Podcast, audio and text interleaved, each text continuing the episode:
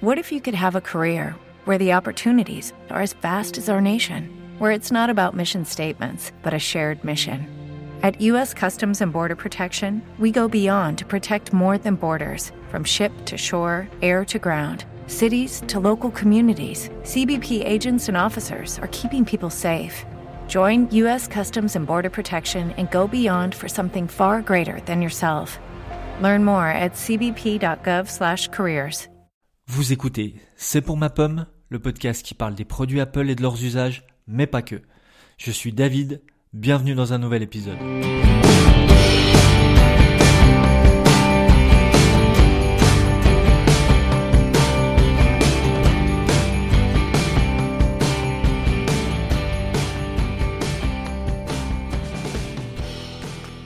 Salut à tous, bienvenue dans l'épisode 68 du podcast. Aujourd'hui, je vous propose un épisode assez court, mais qui est plus une réflexion que je me fais depuis quelques jours, quelques semaines, et qui, je pense, pourrait s'avérer vrai dès 2020, dès l'année prochaine. Vous avez sûrement dû le remarquer, mais Apple, ces derniers mois, ces dernières années, a une tendance à ajouter la mention Pro à la fin de chacun de ses appareils. Alors, pour petit rappel, la mention Pro chez Apple est arrivée en 2006, avec l'arrivée du MacBook Pro et l'arrivée du Mac Pro. À cette époque, en 2006, la mention Pro désignait vraiment des produits réservés aux professionnels, et surtout aux professionnels de la création, que ce soit les photographes, les designers, les graphistes, les monteurs vidéo. C'était vraiment des ordinateurs qui étaient assez révolutionnaires pour l'époque et qui leur servaient vraiment à gagner du temps sur toute leur création, on va dire artistique, entre guillemets. Depuis Apple, c'est surtout cette année-là, du moins ces dernières années, on va compter à partir de 2016, mais Apple a tendance à rajouter la mention Pro à la fin de chacun de ses produits. Alors ça a commencé en 2016 avec l'arrivée de l'iPad Pro, le tout premier modèle d'iPad Pro. Et ça s'est continué, ça s'est accentué, on va dire, cette année, avec en septembre à la keynote l'arrivée de l'iPhone Pro, une itération de l'iPhone qu'on appelle l'iPhone Pro, qui existe en deux modèles. Et tout dernièrement, ces dernières semaines là, une itération des écouteurs wireless d'Apple, les AirPods, qui ont maintenant aussi droit à leur mention Pro. Alors on sent bien qu'Apple essaye d'avoir vraiment une version Pro de chacun de ses produits pour, entre guillemets, bien noter le segment haut de gamme de chacun de ses produits. Mais alors si on va dans ce sens-là, il reste un produit dans la gamme qui n'a pas encore eu sa version Pro, et vous l'aurez deviné, c'est l'Apple Watch. Mais alors, à quoi pourrait ressembler une itération Pro de cette montre connectée qui, je rappelle, reste quand même la montre connectée la plus vendue dans le monde? Pas mal de produits essayent de la copier. On sait que là, dernièrement, Fitbit vient d'être racheté par Google. Donc je pense que Google essaye de se lancer dans le marché, essaye d'avoir aussi son Apple Watch à lui. Mais bon, en attendant, l'Apple Watch est quand même la montre connectée qui se vend le plus dans le monde, et même, pour aller plus loin, la montre tout court qui se vend le plus dans le monde. Donc à quoi pourrait ressembler une Apple Watch Pro, une hypothétique Apple Watch Pro? Ben, ça pourrait rassembler tout un tas de rumeurs qu'on a entendues ces dernières années, ces derniers mois. C'est des rumeurs qui sont assez récurrentes, mais qui tardent à arriver, qui tardent à se matérialiser, et qui pourrait enfin arriver dans un modèle Pro de la Watch.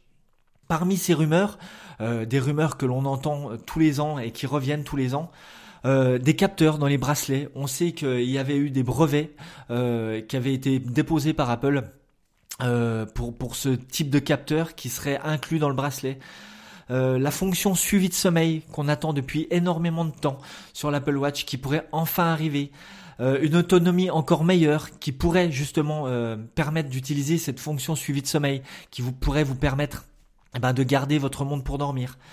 Un design moins massif. On sait que c'est quelque chose qui rebute un peu les gens, d'avoir une montre qui est assez épaisse. L'Apple Watch n'a quasiment pas minci depuis son premier modèle. Donc ça pourrait être quelque chose qui pourrait arriver dans un modèle un peu plus cher, un peu plus pro. Cet Apple Watch Pro pourrait notamment avoir des fonctions plus poussées pour les sportifs de haut niveau, ou du moins les sportifs récurrents, pour aller sur le marché des montres Garmin et toutes ces montres-là qui sont réellement utilisées par les sportifs, par les coureurs, pour monitorer leur exercice.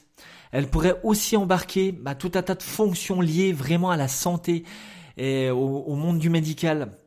On a énormément entendu parler ces derniers mois, ces dernières années de capteurs qui seraient soit dans la montre, soit dans le bracelet, qui pourraient permettre des tests de glucose pour les personnes atteintes de diabète.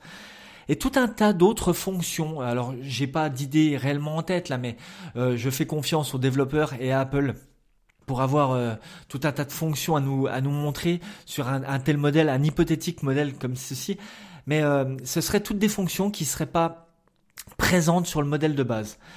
D'après moi, ce que j'en pense et l'idée que je m'en fais, je pense que ça pourrait un peu correspondre à ce qu'a fait Apple cette année avec les AirPods, c'est-à-dire garder le modèle de base, le modèle 5 ou le modèle 6 on va dire l'année prochaine, avec toutes les fonctions qui sont déjà présentes sur le modèle actuel, mais à côté de ça, comme l'a été l'AirPods Pro cette année, avoir un modèle en parallèle qui pourrait avoir des fonctions bien plus poussées, avoir un modèle bien plus cher bien sûr, mais avoir des fonctions bien plus poussées sur la montre et qui pourrait plaire à toute une catégorie de personnes.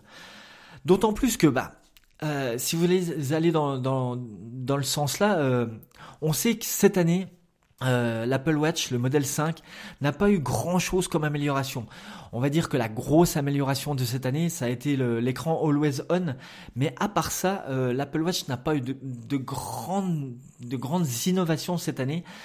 Donc ça pourrait présager d'une année, on va dire, de transition qui pourrait permettre justement d'arriver sur un modèle beaucoup plus mature et qui pourrait porter la mention pro dès l'année prochaine.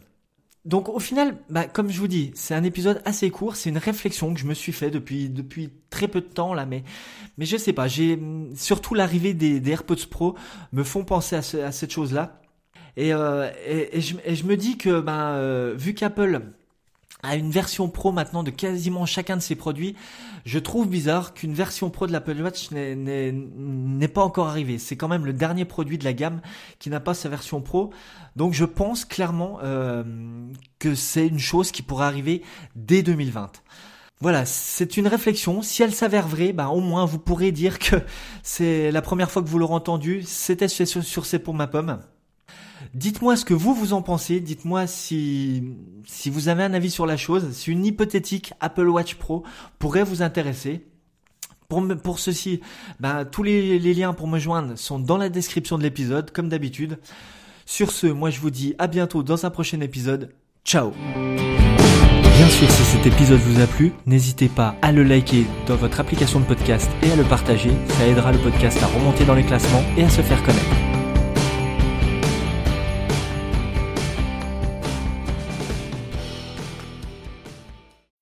Every day, we rise, challenging ourselves to work for what we believe in.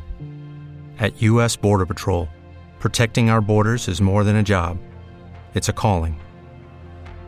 Agents answer the call, working together to keep our country and communities safe. If you're ready for a new mission, join U.S. Border Patrol and go beyond. Learn more at cbp.gov/careers.